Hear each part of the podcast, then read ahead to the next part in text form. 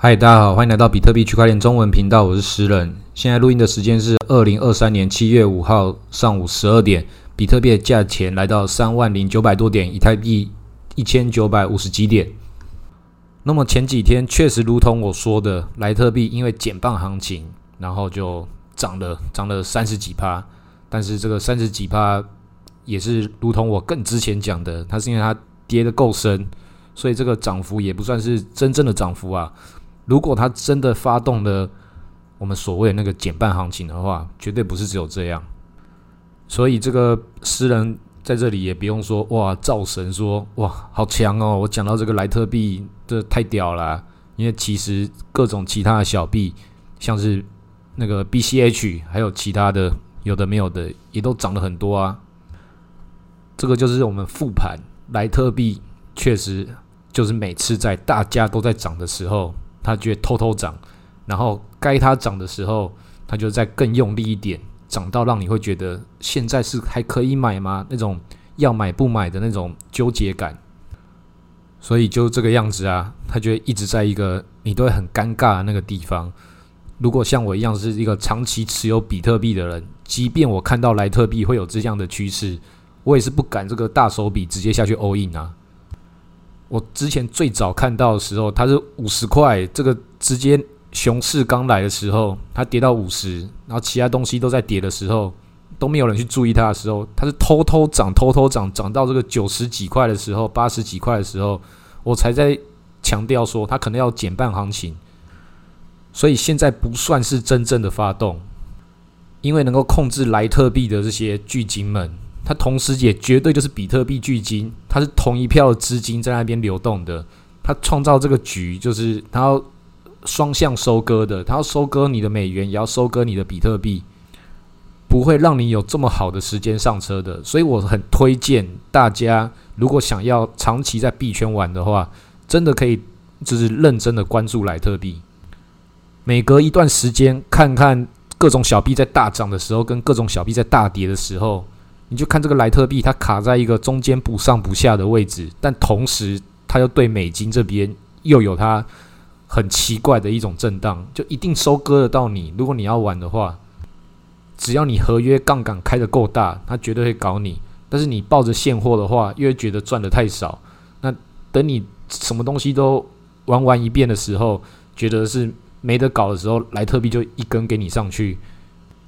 中间没有那么好的机会可以让你上车的。那如果你真的是抓准一个很好的时间的话，那就是非常聪明非常厉害。但如果长期要玩的话，那你就是要抓一段时间，不要去抓某一个点。但是你长期抓了一段时间，就针对这一个多月，就到下次减半行情的时候，它这个减半又是四年之后的事情，是不是它会重新再发动？到那个时候又有另外一种叙事会让你纠结，因为不管是减半还是其他的各种事情，像这次是讲说要上美国那个官方认证的交易所 E D X， 说这些挖矿的币 B C H 莱特币，这也只是一种叙事逻辑而已。减半看起来是很强大的叙事逻辑，但是它不能够完全去参考。像是最近一直在强调的另外一个叙事逻辑是讲这个 E T F，讲的更白话一点，就是给这些韭菜听说机构要进场啦，机构又进场了。我怎么说又呢？因为在更上一轮的牛市的时候，这故事已经演过一遍了。用这种官方跟机构的这种说法，它是一个最简单能够控制市场的一种一种方式，因为它只要用这个名字跟这个法律的条文，它就是一个开跟关的过程，这个成本很低啊。从底部已经反弹这么多。从这个一万五比特币一万五反弹到这个三万的时候，确实就是整整的两倍啦。但是对这个大长期来说，比特币从六万九千点跌到现在这个三万点，它又是又跌到只剩下三分之一。所以要涨要跌这个地方，在这个结构之中是主力最舒服的状态。不管它要涨要跌，就往下跌它继续吸筹码，往上涨的就是它就涨啊，很爽啊。那机构跟政府最大的最大的优势就在于涨跟跌，它都可以都可以赚这些韭菜的各种不同的钱，不管是抽税啊，还是这个手续费。在这种时候，就是机构跟机构他们之间也都是要互相割的，他们都是要看谁比较比较急躁，或者是谁的实力比较不够，想要玩很大但是玩得不够溜，那金鱼还是要被其他金鱼给吃掉。但是在这个过程之中，就算他们吃不到这些互相他们的同行金鱼互相吃不到的话，韭菜还是会跟上的。像这个微策略，他就是玩的其中比较比较厉害的一个玩家，算是最早进入比特币市场的所谓的机构。现在有一些新闻媒体会会笑他说，他是不是也是也是反指标？他每次一买的时候就跌，都在相对高点的位置，但是他又是用那种很长期信仰的这种态度说，我就继续买，继续涨啊！以后大长期的时候，他他就是涨到涨到我受不了，我才不会轻易的把它卖掉。这样对我们长期支持比特币的人，我们当然是要给他拍手。那短期之中，他还是去吸收了这种，因为他是机构在制度上的各种优势，这是很多人没有看到的。有哪些优势呢？其中一个优势，最重要的优势就是他们的这个税法关系跟这种会计关系上，他如果他比特币买了之后，他下跌，他在他的会计年度或什么的，他可以作为一个减税的依据。所以他之后如果涨回来的话，他中间比特币这个剧烈的跌幅的那些亏损，可以去帮他节省其他获利之后的税务。就算比特币涨回来之后，那个也不会去改变它，所以它就形成了一层很厚的这个税盾，而且这个是没办法再用这个法律上去重新说，哎，干你的税盾怎么那么厚？他公司之后不管多少盈利都不用缴税，即便比特币可以帮他赚到多少钱，他在里面已经用这个法律跟制度之中为自己创造一个非常优势的一个条件。当然我也相信他会在使用这个他自己得到的优势还有他的名声去推广比特币。那我以他举例子的意思来讲，就是要讲还有很多你看不到或是我也不知道或说不清楚的一些各种这种金融机构之中的优势。用一般的方法跟他玩一样的做法，我们肯定是玩不赢这些这些大户啊。但是不妨碍我们去观察他嘛。像微策略为什么都买在这里？因为这种点就是所谓的就是关键点位。对他来说，现在如果真的突破了，他买到那个真的突破那个关键点位，一路上去的话，那当然是赚啊。那如果是往下跌嘞，那就是形成刚刚讲的这个碎盾。那对一般散户来讲，一样的状况，你买在这里就是啊，好纠结哦，我要买不买都不对耶。但是对对他来讲的话，哇，好爽哦！我在这种点里面，我怎么买都是对。那就是你的条件不一样，你得到的结果就不一样，即便你做一样的事情。所以你有你有了这样的想法之后，它就会成为你之后观察市场之中的其中一种指标。之后即便你看不出来现在在这个关键点位要突破还是不突破，但是你都可以预测到是不是微策略现在要买了。预测不到结果，但可以预测到其他玩家会做什么样的事情，因为不管怎样对他在那个时候就是有利的行为。然后在各种其他的这种金融工具或这些 DeFi 的一些什么有的没有的事情，你就可以找到这个赚手续费或是什么样的金融工具赚那种套利跟价差的一些方法。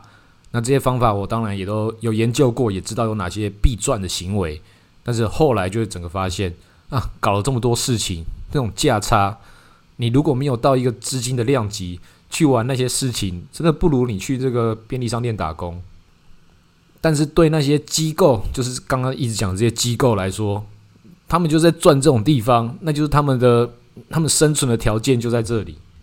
所以不要觉得这些大户啊、这些金鱼、这些光鲜亮丽的人好像比你了不起。你在便利商店打工，你会做的事情比他们还要多啊，因为他们看到的事情跟你会做的事情都是一样，就是这么简单。赚个一趴谁不会赚？但是你赚个一趴，这个养不活自己，他赚个一趴就可以跟客户收不收不知道多少手续费，然后赔了再算客户的。总归而言，就是回到机构跟法律之中，就会创造对他们有利的条件。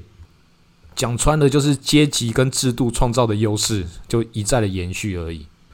所以你都投资比特币了，就是像我之前一直讲的一样，就是它是一种政治信仰跟理念。我已经把这些这些大人的故事告诉你，他们在玩什么样的把戏，让你觉得他们很厉害，把简单的事情做复杂，然后把这些复杂的事情刚刚尽量简单的告诉你，然后建议你之后就是回归就做简单的事情，就是买了比特币放着，你就可以独立于他们这个系统之外，那些套路那些有的没有的这些阶级制度就搞不到你啊，就可以继续当你的骄傲的中产阶级一样，白天工作晚上念书，假日批判。真的是有很多事情可以批判，像现在机构就在集体霸凌那个 S E C 的主席 Gary， 讲说他在内部压力要被要被离职了。当然他自己有很多不同的可笑的黑历史，但相信这都不是最脏的，这个他们真的是黑历史一定还有很多藏在这个更底层下面的。你自己看这个，每次这些有人要出包的时候，像最近这个有一个叫 PolyNetwork， 不是那个 Poly 港，说被盗走这个不知道多少钱，那个多少钱我都懒得看了，因为里面的很多流动性跟很多垃圾小币，那都不是真实的这个市值，也都是在这种关键点位的时候就要出来搞事了啊。那现在那个双子交易所跟那个 D C G 也是在这种时候要提起诉讼，就是大概七八集之前讲的，就是开始就是看谁在出包，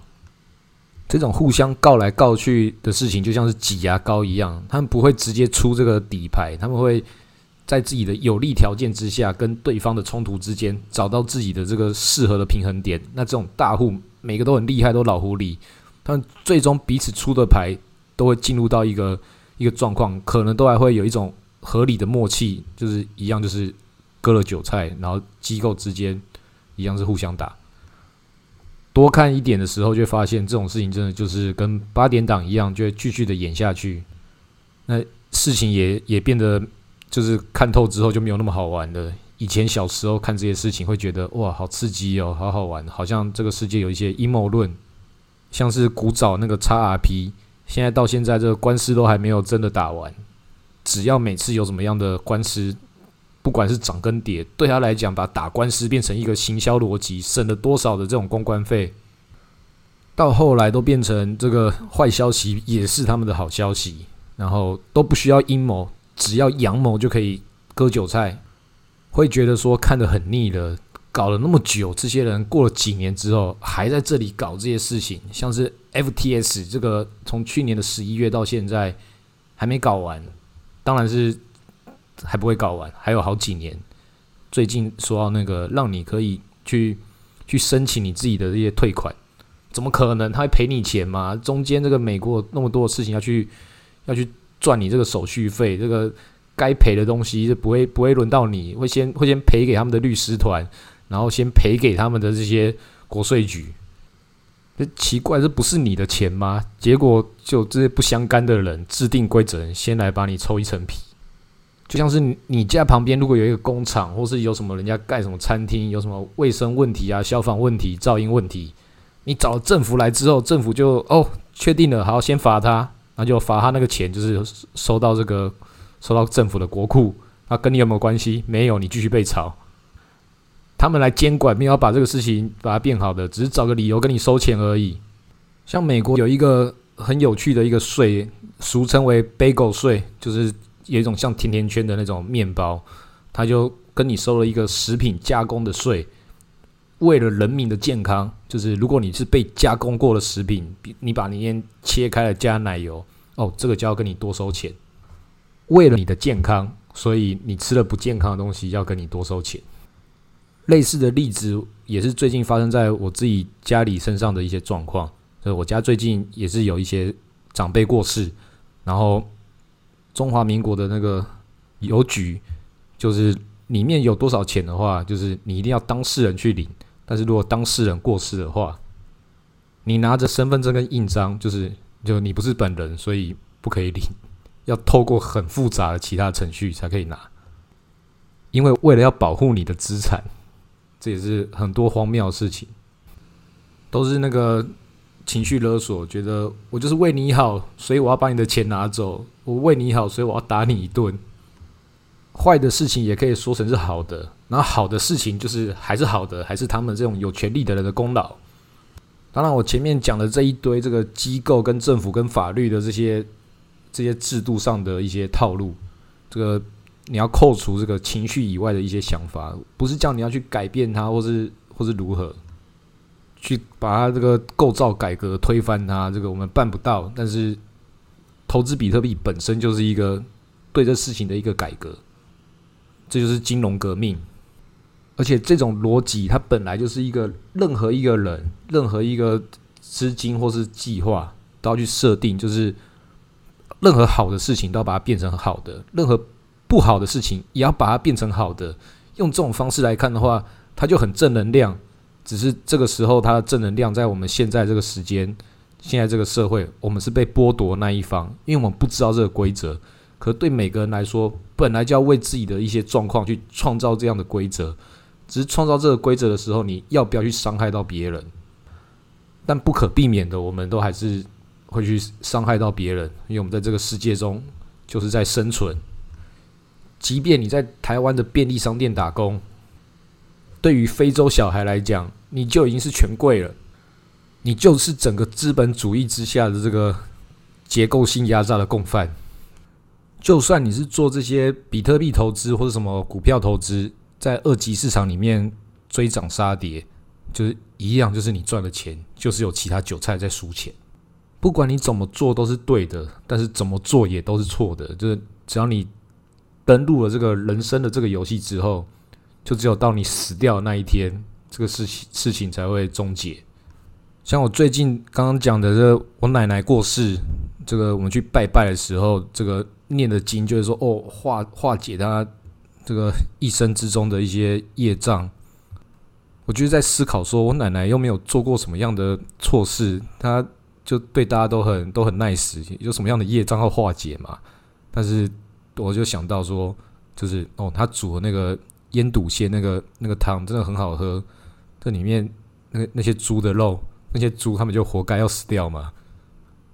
那可能就是他的业障吧。那对这个世间万物来说，就是长期来说都还是要死掉。就算我们不吃那只猪，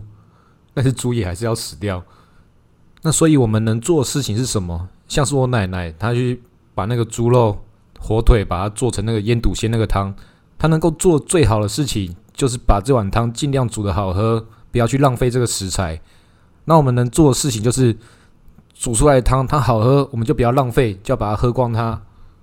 所以投资的比特币在这个大长期之中，也是要成为既得利益者。有很多的韭菜就要在这样的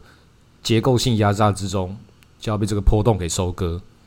有时候你没有选择，你就要成为那个韭菜，但是有时候你也没办法选择，就要成为那个镰刀。但是之后的事是有比较多的选择的，你要如何去去使用你那些得到的资源，然后再创造更好的资源，然后再留给你之后的之后的人，之后我们地球的下一代有什么样的更健全的一个未来。总不可能说，哎、欸，我们都要死掉了，所以我们在这一生中就很随便，然后欺负别人。总不可能我奶奶煮那个汤，他就说啊，反正这猪都要死掉了，所以就把那一堆食材果汁机搅一搅打碎，然后那个变成 一, 一, 一坛烂泥，然后灌到你嘴巴说，反正喝下去拉出来都是大便，总不总不能这样子嘛。世间很多善恶是非是我们去很难评价的，但是美丑这个事情是你主观上就是你还是知道那条界限在哪里。把事情做漂亮或是乱七八糟，都是你自己感受得到。生命就是要去好好的去培养它，好好的去体验它。所以以我来说，就是当了这么多年这个币圈老韭菜，我会觉得说，就算是这些骗局、这些币圈里面的套路，对我来说最重要的就是他们有没有认真的演戏，能不能让我看到这个骗局的时候，我被割了还可以叹为观止，觉得说哦，算你厉害。那以最近来说，这个前阵子发生的这些事情，就是可以说是我预料到的事情，所以我并不觉得这个事情有什么好玩的。那接下来我就觉得说是你有种就吓吓我啊！那现在这个看起来就是有可能他们真的是变不出什么样的什么有趣的事情啦、啊，但是也有可能在酝酿一个更大的。我是很期待，我已经把把这个事情变成说好啊，就算我知道你的套路啊，我知道接下来就要一个大反转啊。即便它是一个就是大家都猜得到的，但是你要怎么去呈现它，或是这个大反转到底有多大？这个动作片你也知道，它就是一个爽片，就是一路开始要杀到底，好，那接下来你要怎么杀啊？就是演给我看啊，show me。那现在看起来就是不知道他们的这个制作费够不够，不知道他们要砸盘能不能用力砸一点，或者你要拉盘的话也用力把它拉上去，有种给它拉到四万啊，敢不敢？我看是很有可能不敢啦、啊，因为像现在这个莱特币，就连这个减半涨个三十几趴，就好像是一个什么大事一样，然后过个一天大家就忘了。它本来应该是一个预告片，预告片都可以把它弄得更精彩一点。但是有些电影就是这样，你不管它好不好看，这种片叫做一定要看，即便它可能很烂，出来还是要骂了一顿，但是你还是要进场啊，还是要买个一些仓位就把它开下去了。好，今天录到这里，谢谢大家。